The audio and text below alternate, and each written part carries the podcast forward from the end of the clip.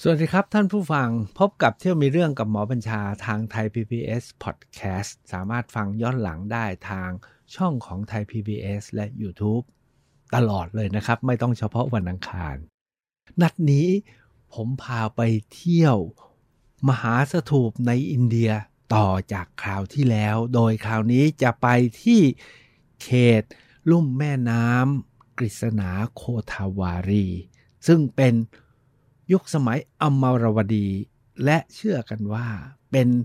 ต้นเขาของทวารวดีไทย จริงๆนะครับท่านผู้ฟัง ผมตั้งใจจะพาไปเที่ยวมหาสถูปเนี่ยจบภายในครึ่งชั่วโมงรอบเดียว แต่ปรากฏว่าความยิ่งใหญ่ของมหาสถูปสารจีเนี่ยนะครับ และความมีรายละเอียดยุบยิบยุบยิบเต็มไปหมดเนี่ยมากเสียจนพาไปได้แห่งเดียวเมื่อคราวที่แล้ว คราวนี้ ถามว่าไปกี่แห่งคราวนี้เนี่ยเป็นสิบสิบแห่ง ผมจะต้องทำให้ได้ภายในครึ่งชั่วโมงนะครับ เที่ยวมีเรื่องกับหมอบัญชา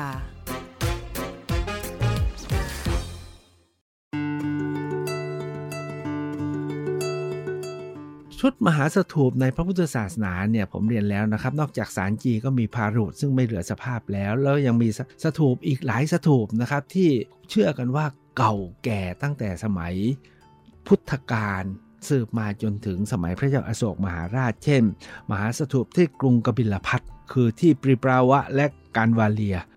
สองแห่งนี้เนี่ยผมยังไม่เคยไป แล้วก็เท่าที่ศึกษามาเนี่ยก็เป็นเพียงแค่ ซากโบราณสถานเป็นคุ้มสถูปแต่มีการขุดค้นจนเจอพระบรมสารีริกธาตุนะครับ แล้วระบุด้วยว่าเป็นพระบรมสารีริกธาตุในความครอบครองของสักยบุตร และยังมีจารึกเขียนว่านี่คือสักยะวงวิหาเร เป็นสังฆะของสักยะนะครับ อันนี้เนี่ยไว้มีโอกาสหน้านะ แต่ที่สำคัญไม่น้อยไปกว่ากันก็คือว่าในดินแดนที่เรียกว่ากลิงคะหรือแคว้นโอทิสา หรือแคว้นกาลิงคะที่พระเจ้าอาโศกมาตีเนี่ยนะครับ ตรงนั้นก็มีสถูปเยอะแยะไปหมดเลย แล้วไล่ลงมาจากแคว้นโอทิสาที่เขาเรียกกาลิงคะเนี่ยนะครับกาลิงคะปัตตนำเนี่ยนะครับ ไล่ลงมาเนี่ยครับอยู่ในแคว้นที่เรียกว่าอันทรประเทศและและเตลังคณะ อันทรประเทศและเตลังคณะเนี่ยมีสถูปเป็นร้อยนะครับ แล้วก็เรียงกันมาตามชายฝั่ง ใช้คำว่าเรียงตามชายฝั่ง ลองไปเปิดแผนที่ดูนะครับ จะพบว่าดินแดนแคว้น โอริสากับอันทรประเทศเนี่ยเป็นดินแดนทางตะวันออกเฉียงใต้ของอินเดียก่อนจะลงไปข้างล่างก็เป็นโจละทมินนาดูนะครับโจละมณฑลอันนี้เนี่ยถ้าข้ามอ่าวเบงกอลเนี่ยก็มาเข้าที่พมา่า แล้วก็เข้าที่อู่ทอง แล้วก็เข้าที่ทางฝั่งตะวันตกของข้าสมุทรไทยมาเลเลยเพราะจุดนี้เนี่ยจึงเป็นจุดยุทธศาสตร์แม้กระทั่งตอนนี้อินเดียกำลังสร้างท่าเรือใหญ่ เพื่อ คู่กันกับที่จีนนะจีนแดงกำลังสร้างท่าเรือใหญ่ประชันกันอยู่ที่พมา่า เพื่อที่จะไม่รู้ว่าอินเดียกับจีนเขาร่วมกันได้ หรือเขาจะแข่งกันเราก็ไม่รู้นะครับ เพราะว่าถือขาถือหางกับคนละหางกันนะครับ อินเดียเนี่ยจับมือกับรัสเซียหน่อยๆ แต่ว่ากาลิงคาเนี่ยเป็นเมืองท่าใหญ่มาก ว่ากันว่าท่าค้าขายใหญ่ของอินเดียตั้งแต่สมัยพุทธกาล เพื่อจะมายังสุวรรณภูมิมายังเอเชียตะวันออกเฉียงใต้เนี่ยก็ท่าจากแคว้นกาลิงคะและท่าจากอันทรประเทศนี่แหละครับ ผมเนี่ยได้ไปที่นี่แล้ว 2 ครั้งสารจีนเนี่ยผมไป 3 ครั้ง แต่ที่เนี่ยผมไป 2 ครั้ง ครั้งหนึ่งไปกับคณะนักโบราณคดียุโรป น่าตกใจไหมฮะ เป็นนักโบราณคดีจาก U of London College จากพิพิธภัณฑ์ Rich Museum จากหลากหลายแห่งเขารวมตัวกัน แล้วก็ เขานัดที่จะไปเที่ยวนำโดยดรเอียนกลเวอร์สดรเอียนกลเวอร์สเนี่ยถามผมว่าสนใจไหมผมว่าโอ้การไปดินแดนนี้เนี่ยสำคัญเพราะคนไทยเขาไม่ไปกัน แล้วไม่มีทริปพาไปแล้วถ้าไปเองก็ยาก อันที่สองคือไปกับนักประวัติศาสตร์นักโบราณคดี ชั้นนำของยุโรปนะเป็นสิบคน ถามว่าไปแล้วไปเจอไปเรียนรู้อะไรบ้าง ตอบตรงๆว่า ปรับ ทัศนะปรับทัศนะและความเข้าใจใหม่หมด อันที่หนึ่งคือเราบินไปนะเราไปลงที่เมืองท่าเมืองหนึ่งชื่อว่าวิสาขปัตตนมปัตตนมในภาษาอินเดียแปลว่าท่านะครับเมืองท่าพอร์ตนะครับปัตตนมไปที่เมืองวิสาขปัตตนมซึ่งอยู่ขอบแดนของอันธรประเทศทางด้านเหนือสุด แล้วเหนือขึ้นไปนิดก็คือกาลิงคปัตตนมก็คือแคว้นกาลิงคะที่เป็นฐานที่พระเจ้าอาโศกมาตียับเยินนะครับ เหนือขึ้นไปในกาลิงคปัตตนามเนี่ยจริงๆนะฮะมีสถูปใหญ่สถูปหนึ่งผมก็ฝันว่าจะไปแต่ยังไม่ได้ไปสักทีนะครับ ชื่อว่าทันตปูรัมฟังชื่อนะทันตปูรัมถามว่าคืออะไร มีการขุดค้นแล้วนะครับเขาเจอพระอบเจอพระธาตุด้วย เขาบอกเนี่ยชื่อว่าทันตปูรัมและโดยตำนานเนี่ยนี่คือที่ประดิษฐานพระเขี้ยวแก้วของพระพุทธเจ้า อันนี้พระเขี้ยวแก้วองค์เดียวไหมที่ ส่งมาที่เมืองนครแล้วไปที่ลังกาไปอยู่วัดพระเขี้ยวแก้วอะ อันนี้เราไม่รู้ ผมยังไม่ได้ไปแต่เท่าที่อ่านหนังสือเนี่ยท่านปูรามท่านตะปูรามก็เป็นสถูป รูปทรงคล้ายๆ กับสารจีนะครับ แต่ที่เห็นเนี่ยเห็นเป็นดินและอิฐไม่ได้มีหินแกะสลักประดับอะไรมากนัก เพราะว่าอาจจะผ่านการเวลาอาจจะถูกกระเทาะเอาไปใช้แล้วนะครับ แล้วที่สำคัญคือไม่ได้ไปด้วยไปแต่ภาพ แต่ไล่ลงมาที่ตื่นเต้นมากๆก็คือว่า ที่เหนือวิสาขปัตนามเนี่ยนะครับ มีเนินใหญ่ ๆ อยู่ 2 เนิน ชื่อว่าเนินโบวิคอนดากับทัตลากอนดากอนดาเนี่ยแปลว่าเนินนะโบวิแปลว่าอะไรผมจำไม่ได้แล้วทัตละแปลว่าทัตละเนี่ยอาจจะธาตุก็ได้นะครับ เพราะตอนที่เราไปเนาะนั่งรถไปถึงเป็นเนินอยู่ไม่ไกลจากชายฝั่งทะเล แต่เนินเนี่ยมันไกลลิบลิบเนินหนึ่งเนี่ยมีรถเข้าไปถึงที่ทัตเลกอนดา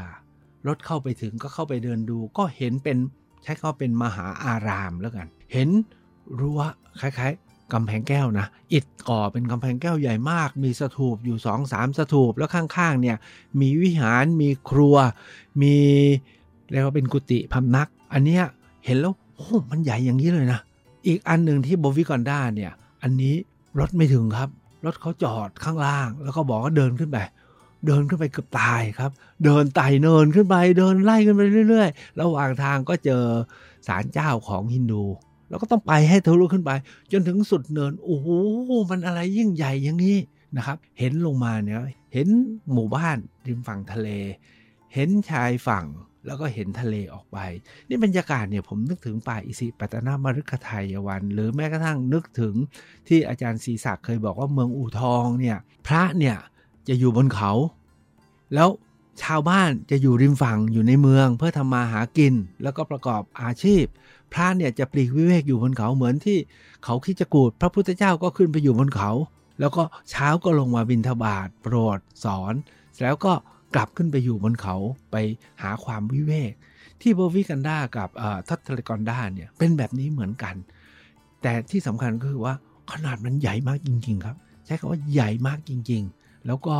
ที่บาวิกอนดาเนี่ยที่ 4 ด้านของตัวสถูป ซึ่งตอนนี้ก็เห็นเป็นสถูปใหญ่และมีแต่อิฐนะครับเขาพบพระบรมสารีริกธาตุตั้งหลายตลับแต่พระธาตุของใครไม่รู้นะ รู้ว่าเป็นรีลิกส์อะแล้วทุกวันนี้ก็ไปเก็บรักษาอยู่ที่พิพิธภัณฑ์โบราณคดีแห่งนครไฮเดราบัดซึ่งเป็นเมืองหลวงของอันธรประเทศ ซึ่งคราวที่แล้วผมบอกแล้ว ปรากฏว่าอ๋อ ตรงนี้นี่เองเป็นที่ที่พบพระธาตุการที่เราได้ไปถึงสถูปเจดีที่มีหลักฐานการพบพระธาตุมันก็มีความหมายเพิ่มขึ้นใช่ไหมครับ อันนี้ก็เป็น2สถูปแล้วที่ใกล้กว่านั้นเนี่ยมีอีกสถูปหนึ่งครับเท่มากเลย เป็นสถูปอยู่บนยอดเขาชื่อว่าสังคาราม ท่านลองค้นไปใน Google นะฮะ S A N K A R A M สังคาราม เป็นสถูปใหญ่มากวางอยู่บนเนินสูง ข้ามไปอีกเนินเนี่ยนะครับ ปรากฏว่าเป็นคล้ายๆเป็นไหล่เขา แล้วบนไหล่เขาเนี่ยมีแกะเป็นสถูปเล็กสถูปน้อยอยู่ตามไหล่เขา โอ้โห ไปปีนป่ายฝั่งนู้นเพื่อดูสถูปใหญ่ พอมาอยู่ที่สถูปใหญ่มองกลับไปที่ฝั่งนู้น ผมว่าเอ๊ะแต่ก่อนเนี่ยนะนักแสวงบุญนักปฏิบัติธรรมนักจาริกแสวงบุญเนี่ยเขาต้องหนึ่งมีวิริยะเนาะอันที่สอง มีทัศนะอันพิเศษนะไม่งั้นคงไม่ทำใหญ่ขนาดนี้ แล้วก็อยู่บนยอดเนิน เห็นแล้วมันทำได้ยังไงนะผมนึกถึงนึกมาออกแล้วที่ชวานะครับมาบูโรบูโดอย่างเงี้ยนึกไปนึกมาที่เขมรเนี่ยขอโทษนะฮะที่ผมพูดทั้งหมดเนี้ยมัน 2,000 ปีมาแล้วนะครับพันที่เขมรเนี่ยเพิ่งเกิดเจ็ดร้อยร้อยปีเนี่ยเล็กกว่าที่นี่มากเลยนะครับ แม้ที่นี่จะไม่มีการแกะสลักอย่างวิจิตเท่าไหร่ สู้ อย่างที่สารจีที่เล่าเมื่อคราวที่แล้วไม่ได้ อันนี้ก็คือชุดที่หนึ่งที่อยู่ในลุ่มแม่น้ำโคทาวารีนะครับ ซึ่งอยู่ทางตอนเหนือ พอถัดลงมาทางใต้นะครับ คือในลุ่มแม่น้ำกฤษณาอันนี้ยิ่งใหญ่ยิ่งกว่านะครับปรากฏว่าที่นี่เนี่ยมีอีกไม่รู้กี่สถูป ผมดูตามแผนที่มีอีกหลายสิบสถูป แต่เราไม่มีเวลามากเออแล้วก็แวะสถูปที่สำคัญสำคัญ เช่นไปที่วิจัยวาดา ไปพัตริโปลุ ไปที่ คันทศาลา แต่ที่สำคัญคือไปที่สถูปสำคัญชื่อว่าจักกยะเปตา สถูปจักกยะเปตาเนี่ยเขามีพิพิธภัณฑ์เล็ก ๆ ด้วยนะครับ ปรากฏว่าที่นี่มีความสำคัญมาก เพราะมีรูปแกะสลักเป็นหินใหญ่ แกะเป็นรูปจักรวาทิน ท่านเคยได้ยินคำนี้ไหมครับจักรวาทินจักรวาทินเนี่ยในสมัยก่อนเนี่ยนะครับ ถ้าจะเป็นมหาจักรพรรดิเนี่ยจะต้องมีมงคล ประจำองค์มหามหาจักรพรรดิหลายอย่าง เช่นมีช้างแก้ว ม้าแก้ว ขุนพลแก้วปรากฏว่าแผ่นหินรูปนี้นะทำเป็นรูปกษัตริย์ แล้วก็มีแกะเป็นรูปขุนพลแก้ว ช้างแก้ว ม้าแก้ว อยู่บนหินเดียวกัน อันนี้เป็นยืนยันว่ากษัตริย์องค์นี้เนี่ยเป็นจักรพรรดิและเป็นจักรพรรดิในพระพุทธศาสนาด้วย แต่ที่สำคัญที่สุดแล้วนักโบราณคดีชอบเอาภาพนี้มาอ้างก็คือว่า จักรพรรดิองค์นี้เนี่ยใส่ตุ้มหูนะใส่เครื่องประดับหูเป็นขด เป็นขดม้วนเหมือนกับที่เจอที่ขอคอดกระอันเนี้ยท่านอาจารย์ศรีศักดิ์บอกว่านี่จักรูปจักรวาทินที่จักรยเพตราเนี่ยมีอายุประมาณ 2,000 ปี แต่แปลว่าต่างหูลักษณะเดียวกันกับที่องค์จักรพรรดิใส่เนี่ยมาพบที่คอคอดกระอาจารย์ศรีศักดิ์บอกว่านี่ไงใครว่า แผ่นดินนี้ล้าหลังและดึกดำบรรแต่เมื่อ 2,000 ปีที่แล้ว มีระดับจักรพรรดิอะมาถึงเพราะต่างหูทองคำมาถึงที่จักรพรรดิคงไม่ส่งมาเปล่าๆอะพระองค์ท่านต้องมาแน่ แต่ถามว่าจักรพรรดิองค์นี้คือใครเรายังไม่รู้นะครับ แต่ว่ามีจักรพรรดิมา ผมมาสันนิษฐานเล่นๆนะจักรพรรดิองค์นี้อาจจะเป็นจักรพรรดิที่แพ้พระเจ้าอโศก คืออาจจะเป็นจักรพรรดิพุทธนั่นแหละนะครับ แล้วตอนนั้นพระเจ้าอโศกท่านเป็นจันทานใช่ไหมท่านก็เป็น ถือศาสนาพระเวทอะ ท่านก็รบรบรบรบแถวเนี้ยเดิมมาเป็นดินแดนพุทธอะนะครับ ทางนี้ก็เลยหนีพระเจ้าโศกมาเลยจักรพรรดิองค์นั้นอาจจะหนีมาพร้อมกับเครื่องทรงธนิมพิมพาพร แล้วก็รอจังหวะที่จะกลับสุดท้ายไม่ได้กลับ อาจจะมาสิ้นอยู่ที่นี่ก็เลยตกหล่นอยู่ที่นี่ อันนี้ก็คือเป็นส่วนที่2นะครับที่นี่เนี่ยนะครับมีถ้ำถ้ำหนึ่งที่ถ้ำกันตสาลาเนี่ยเขาเจอจารึก ว่าด้วยมหานาวิกะ ในการเจริญจารึกมหานาวิกะอยู่ที่ผนังถ้ำที่ตรงนี้เนี่ยมันยืนยันที่นี่มีการเดินเรือ ท่านผู้ฟังเข้าใจนะครับ มีชื่อกาลาสีแกะอยู่ที่ผนังถ้ำเป็นศิลาจารึกก็แสดงว่าที่นี่ต้องมีกาลาสีมาอยู่นะครับ แล้วกาลาสีมาอยู่ที่นี่ไปไหนอะก็ข้ามมาสมุทรอินเดียเอาเบงกอลข้ามไปไหนอะก็ต้องข้ามมาเซาท์อีสเอเชีย เพราะว่าที่ข้าสมุทรไทยมาเลเราเนี่ย เจอจารึกว่าด้วยมหานาวิกะสองสองหลัก หลักหนึ่งพบที่เกดะคือเมืองไซบุรีนะครับ เป็นศิลาจารึกมีรูปสถูปชัดเจนนะครับ สถูปก็คล้าย ๆ กับที่เราเจอที่แถวๆที่ผมสังขารามเนี่ยนะครับ แต่ที่สำคัญก็คือว่า จารึกนั้นระบุชื่อว่าพุทธกุปมหานาวิกะ ชื่อนี้สำคัญมากนะ ชื่อว่ามหานาวิกะ ชื่อว่าพุทธนะอันนี้อันที่หนึ่งแต่อันที่สองเนี่ย พบที่บางกล้วยที่จังหวัดระนองของประเทศไทยเรา เป็นจารึกแผ่นทองคำอันนี้เป็นจารึกแผ่นทองคำหนึ่งเดียวเลยนะครับไอจารึกบนศิลาเนี่ยเจอหลายแห่งแต่จารึกแผ่นทองคำหนึ่งเดียวเจอที่บางกล้วย เขียนว่าพระฤหัสบดีสารมาสานาวิกาสาบอกว่าแผ่นแป้นทองคำนี้เป็นของมหานาวีนาวิกะ ชื่อว่าพระฤหัสบดี แต่อันนี้ระบุว่าพระฤหัสบดีคนนี้เป็นชนชั้นพราหมณ์ ไม่ใช่ถือพุทธต่างจากพุทธคุปเอาว่ามีกลาสีทั้งพุทธและพราหมณ์เดินทางไปไปมามากันตสาลาเนี่ยก็มีจารึกนี้นะครับที่จุดที่3เนี่ยนะครับเป็นจุดที่อยู่ลึกเข้าไปจากบริเวณที่ผมเล่ามาแล้วนะครับ ทบทวนนะครับ บริเวณที่ 1 คือในเขตวิสาขปัตนามเขตที่ 2 ก็คือเขตที่เรียกว่าอมรวดี เออลืมเล่าไปเลยนะครับ จริง ๆ ตรงนี้มีมหาสรุปสำคัญนะครับ คือมหาสรุปอมรวดีสำคัญยิ่งกว่าจักรยาเปตา พัติโปลุ วิจัยวดา กันตสาลา อันนี้เป็นมหาสถูปว่ากันว่า ใหญ่ยิ่งกว่าพารหุตและใหญ่ยิ่งกว่าสารจีเป็นมหาสมุทรอมรวดี แต่ทุกวันนี้เนี่ยตัวมหาสมุทรอมรวดีเนี่ยนะครับ เหลือแต่เป็นเนินดินแต่ก็โค้งกว้างใหญ่มาก ที่พิเศษก็คือว่ามีแผ่นหินอ่อน ทำเป็นรั้ว แล้วก็ประดับรอบ เพียงแต่ว่าแผ่นหินอ่อนที่ประดับเนี่ยแตกเยอะมาก แล้วมีคนมาตีมาทุบนานมากแล้วทำให้สิ่งที่หลงเหลืออยู่เราเห็นแต่เพียงชิ้นส่วน หินอ่อนจำนวนหนึ่งทั้งที่เคยประดับอยู่ที่ผิวสถูปแล้วก็เป็นรั้ว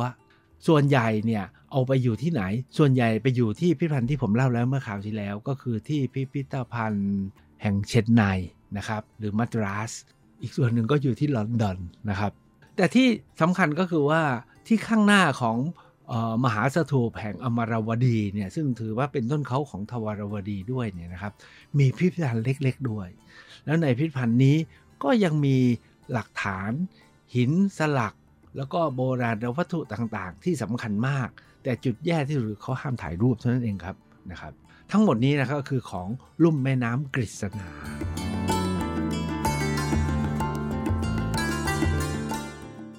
แต่ที่สำคัญกว่านั้นนะครับลึกเข้าไปในแผ่นดินเนี่ยยังมีกลุ่ม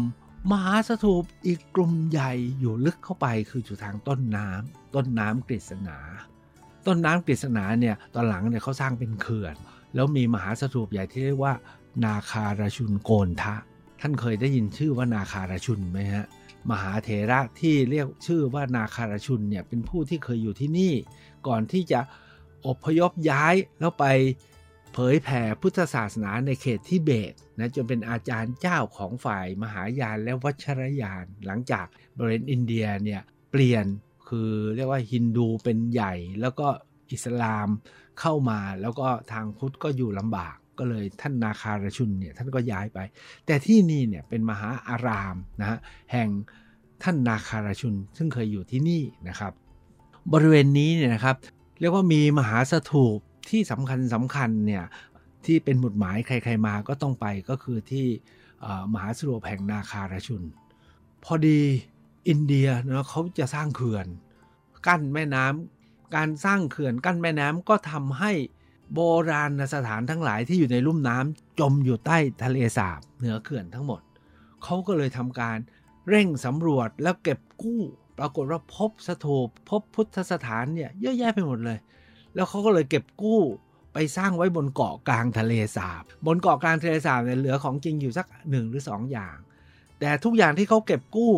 จากท้องน้ำเนี่ยก้นทะเลสาบเนี่ย เขาไปสร้างรวมกันไว้ที่เกาะกลางทะเลสาบทำให้เราต้องนั่งเรือไปนั้นการไปที่นี่เนี่ยก็สาหัสนิดหน่อยนะครับคือต้องไปนอนค้างคืนกันที่ริมทะเลสาบ ซึ่งเป็นโรงแรมของรัฐสภาพก็แบบอินเดียนะครับ จากนั้นก็ตื่นเช้าทานอาหารเช้าแล้วก็นั่งเรือไปสักชั่วโมงครึ่งกว่าจะไปถึงทะเลสาบ ไปถึงเกาะกลางทะเลสาบ พอไปถึงเกาะกลางจะต้องไต่เหมือนไต่เนินเนาะสูงพอใช้ได้ ไปถึงก็ไปเจอ ร่องรอยที่นั่นเนี่ยความจริงแล้วเขาไปรวบรวมไว้ดีนะครับ มีตั้งแต่ร่องรอยที่เป็นสุสานสมัยหินทำให้เราเห็นว่าคนแต่ก่อนสมัยหินเขาฝังศพกันแบบไหน แล้วจากร่องรอยแบบนี้แหละครับเขาว่ากันว่าก็พัฒนาออกมาเป็นสถูป แล้วก็มีสถูปแห่งนาคารชุนโกนทะอยู่ที่นี่ มีวิหารมีพระพุทธรูป พระพุทธรูปเนี่ยดูแล้วก็เหมือนเหมือนนะที่เราเรียกแบบอมรวดีครับ แล้วก็ละไม้มากนะกับแบบ เรียกว่าแบบทวารวดีของบ้านเราเพียงแต่จีวรกรีบจะน้อยลงนะครับของทวารวดีเราออนอกจากนั้นแล้วที่นาคาราชุนโกนทะมีพิพิธภัณฑ์ใหญ่มาก แล้วมีหลักฐาน โดยเฉพาะอย่างยิ่งชิ้นส่วนนะครับ จากสถูปไม่ว่าจะเป็นรูปนางยักษ์รูปต่างๆ ถ้าหากว่ายุคแบบยุคประมาณสารจีพารหุตก็จะไม่มีรูปพระพุทธเจ้า นมาถึงยุคอมรวดี ก็จะเริ่มมีรูปพระพุทธเจ้า มีพระพุทธรูปแล้ว อันนี้คือสิ่งที่เห็น การนั่งเรือไปนั่งเรือกลับเนี่ยหนึ่งชั่วโมงครึ่ง โอ้พอเข้ามาที่ฝั่งนะครับ บนฝั่งเนี่ยนะครับโดยรายรอบเนี่ยเขาก็ย้ายย้ายบางอย่างมาสร้างไว้บนฝั่งด้วย เป็นอุทยานประวัติศาสตร์ขนาดใหญ่ มีแม้กระทั่ง amphitheater ขนาดใหญ่ เข้าใจคำว่า amphitheater ไหมอย่างเราไปที่โรม โรมนะก็มีโรงมหรสพกลางแจ้งครึ่งวงกลมอะนะครับเป็นอัฒจันทร์นะที่นี่ก็มีนะครับ ถามว่าเป็นสไตล์แบบอินเดียหรือรับแบบกรีกโรมันมา เขาก็บอกว่าในเมื่อมีพระพุทธรูป แบบอมรวดี ซึ่งก็น่าจะพัฒนามาจากแบบคันธาระเนี่ยเขาก็เชื่อว่าน่าจะมีร่องรอยอิทธิพลจากฝั่งกรีกและโรมันเข้ามาด้วย จากนาคาราชุนโกนท่านเนี่ยมันต้องนั่งรถนั่งไกลชนส่วนใหญ่จะ ยอมฮะไม่ไปนาคาราชุนโกนทาเพราะนั่งรถไกลมากนะครับประมาณเกือบ 3 ชั่วโมงกว่าจะกลับมาถึงฐาน การไปข้างหลังของผมเนี่ยนะครับ ผมถูกเชิญโดยรัฐบาลของแคว้นเตลังคณะ แคว้นนี้เนี่ยเขาแยกมาจากอันธรประเทศ เป็นแคว้นที่เพิ่งอยู่เหนือน้ำเขาบอกว่าน้ำเนิมความอุดมสมบูรณ์อารยธรรมทั้งหลายเนี่ยไปจากเขาแต่น้ำเนี่ยลงไปเลี้ยงอันธรประเทศ เพราะฉะนั้นแล้วพอเป็น แคว้นเดียวเนี่ยก็ทำให้ทุกสิ่งทุกอย่างก็ไปบำรุงแต่ที่อันธรประเทศไม่เคยมาบำรุงบางอำเภอที่อยู่ต้นน้ำเลยเขาเคยรวมตัวกัน ตั้งเป็นแคว้นใหม่ ตัดตอนบน แล้วเขาบอกว่าถ้าเมื่อไหร่เขาปิดเขื่อนนะข้างล่าง แห้งแล้งเขาว่างั้นนะครับ แล้วเขาก็เชิญผมไปคือจริง ๆ เนี่ยเขาอยากจะจัดงานเรื่องถึงพุทธศาสนา แล้วก็ถามมาที่สารทูตอินเดีย ว่าอยากให้ใครไปสารทูตอินเดียบอก ดรบัญชา ดรบัญชา ผมก็เลยไปบรรยายเรื่องนี้ที่ไฮเดราบัดซึ่งกลายเป็นเมืองหลวงของแคว้นเตลังคณะ ปรากฏว่าสิ่งที่เราได้พบเนี่ยนะครับเขาพยายามบอกว่านี่เป็นดินแดนพระพุทธศาสนาเดิม โดยเขาทำอะไรบ้างเขาสร้างพุทธนิคมผมได้พุทธนิคมใหม่เขาสร้างมหาสถูปอมราวดี คือพอตัดถึงเนี่ยไอ้สถูปอมราวดีมันอยู่ในแคว้นอันธรประเทศไม่ได้อยู่ในแคว้นเตลังคณะนะครับ เขาเลยสร้างใหม่เลยฮะสร้างเป็นมหาสถูปแห่งอมรวดีใหม่ สร้างมหาพระพุทธรูปใหญ่ไว้กลางสระเราต้องไปนั่งเรือในทะเลสาบไปดูพระพุทธรูปใหญ่ ซึ่งก็สร้างแบบอินเดียยุคใหม่ มันก็ดูไม่สวยเท่าไหร่ หรือแม้กระทั่งสถูปแห่งอมารดีเขาสร้างมาใหญ่มากนะครับ ใหญ่จริง ๆ แล้วก็แกะหินที่อังกฤษอังกฤษแกะเอาไปเก็บไว้ในพิพิธภัณฑ์เนี่ย เขาสร้างใหม่แล้วมาประดับบนสถูปใหญ่จริง ๆ แล้วเรียกว่าอลังการเพียงแต่ว่าความวิจิตรไม่เท่าของเก่านะครับ แต่เอาว่าเขาสร้างใหญ่มาก และในบริเวณนั้นเนี่ยเขาก็มีสร้างใช้คำว่าพุทธนิคมก็มีสถูปจากทุกที่รวมทั้งมีสถูปจากประเทศไทยด้วย ผมจำไม่ได้แล้วนะครับว่าเป็นพระธาตุจากเมืองไหนเนาะแต่รู้แต่ว่าไปจากภาคเหนือพระธาตุของภาคเหนือนะครับ ไปสร้างไว้องค์หนึ่งแล้วก็มีแบบ พม่าแบบอินเดีย แบบลังกา แบบเวียดนามมีหมด แล้วเขาจัดงานต้อนรับกันที่นั่น แต่ที่ยิ่งกว่านั้นนะครับ ในเขตนาคาราชุนโกนท่านเนี่ยยังมีสถูปเล็กสถูปน้อยอีกมากมายนะครับ ไม่ว่าจะชื่อสถูปเนลาคอนดาปาลิกุนดูปาลิยาเลสวารัมแต่ที่ผมติดใจแล้วก็อยากจะทิ้งท้ายในวันนี้ก็คือว่าที่สถูปชื่อว่าพานิกิรี H A N I G I R I พันนิกิรี อันนี้สุดยอดครับ รถไปถึงนะชาวบ้านเป็นหมู่บ้าน เด็กวิ่งมาเป็นเกลียวนะครับ แล้วก็วิ่งไปกับเราต้องต้องเดินขึ้นภูเขากันครับ เดินภูเขาเดินขึ้นภูเขาถามว่าเกือบชั่วโมงอะ่ะ เดินไต่ไปตามไหล่เขาซึ่งซึ่งเป็นลานหินอะ่ะ สมมุติเดินเขาเดินขึ้นฟูจิยาม่าเนาะคือเดินไปบนลานหินไม่มีอะไรเลยนะครับ โชคดีที่อากาศมันไม่ร้อนมากนัก แล้วไปถึงตอนนั้นเนี่ยแดดไม่ร้อนนะครับ ต้องเดินฝ่าขึ้นไปบนลานหินแล้วมีตะบองเพชรนะสลับกันไป จนไปถึงบนยอด เราก็เจอสถูปเนี่ยแหละครับ แล้วก็วิหารแบบแบบสมัยอมรวดี แกะหินอ่อนสวยงามมากประดับอยู่ บางอันเนี่ยเขาไม่เคยเจอด้วยนะ ผมไปคุยคุยคุยบอกนี่ไงเจออีกแล้วเจออีกแล้วเจอรูปนู้นเจอรูปนี้เจอรูปคอชลักษ์เจอรูปมายาที่นี่รูปมายาทีวีผมบอกเอาไปเก็บไว้ไปเก็บไว้นะครับ เราก็ไปกัน แล้วก็มีตัวแทนของเรียกว่าของแคว้นอะก็มาต้อนรับผมก็บอกเขาเลยนี่สำคัญนี่สำคัญให้เก็บผมทำตัวเป็นผู้รู้ เพราะว่าในนัดนั้นเนี่ยมันไม่มีนักวิชาการเท่าไหร่ มันเป็นการเคลื่อนไหวทางการเมือง เพราะเขาต้องการประกาศสักดาว่าแคว้นนี้ก็สำคัญ ที่สนุกกว่านั้นคือว่าพอขากลับ ผมมารู้ข่าว อ่านหนังสือมาแล้วเขาบอกว่ามันมีบ้านชาวบ้านคนหนึ่งนะเขาเก็บชิ้นส่วนของอสถูปและวิหารแห่งพันธิคีรีเนี่ยเก็บไว้ในบ้าน ต้องขออนุญาตเปิดดูผมเลยพอขึ้นถึงผมบอกช่วยหาทางเปิดห้องนี้ให้ผมหน่อยนะ ผมอยากดูเขายอมผมอะผมไปเป็นวิทยากรเนี่ยเป็นแขกของแคว้นนะปรากฏได้เปิดดูครับ เท่านั้นเลยครับ เจ้าหน้าที่แคว้นยังตกใจเลยว่าโอ้ มันมีมากขนาดนี้เลยเหรอ คือเรียกว่าชิ้นส่วนหินอ่อนนะครับ หินปูนที่แกสลักอย่างวิจิตเนี่ยข้างบนเนี่ยเหลืออยู่น้อยมาก แต่ปรากฏว่ามีชาวบ้านคนหนึ่ง แกเห็นคุณค่า แกกลัวว่าจะถูกลักขโมย แกเริ่มมาเก็บไว้ แล้วก็ทางทางชาวบ้านเขารู้กันทั้งนั้นแหละนะครับ แล้วก็ทางแคว้นเขาบอกเขาก็รู้ แต่เขาก็ไม่รู้จะทำยังไง อันนั้นเนี่ยเป็นจุดสำคัญที่ผมได้ไปเห็นและไปสัมผัส แล้วก็อยากจะชวนท่าน ไปเที่ยว ถามว่าไปเที่ยวเองได้ไหม ผมว่าน่าจะพอไหว เพราะว่าท่านอาจารย์ศรีศักดิ์วัลลิโพดมก็เคยให้บางทัวร์ออแกไนซ์จัดพาไป ผมเองนะไปแล้วตั้งสองครั้ง ครั้งหนึ่งเนี่ย ไปกับกลุ่มนักวิชาการของยุโรปที่เขาก็หาคนช่วยจัดให้ แล้วครั้งที่สองรัฐเขาจัดให้ ถามว่าสภาพลำบากไหม ก็ไม่ได้สะดวกสบายนัก แต่ก็พอไหวสำหรับสำหรับการไปที่นี่ ส่วนที่ผมพูดในเมื่อตอนที่แล้วคือสารจีเนี่ยผมว่าไปได้สบายมาก การสัญจรไปได้ แล้วก็อยากเรียกร้องเชิญชวนนะครับว่าในทัศนะของผมนะไม่ว่าจะสถูปวิหารไหนในโลกนี้ ที่สารจีเป็นที่สุดอมรวดี รวมทั้งที่อานทรประเทศทั้งหลาย ก็ รองรองลงมาอย่างไม่น้อยหน้า เที่ยวมีเรื่องกับหมอบัญชา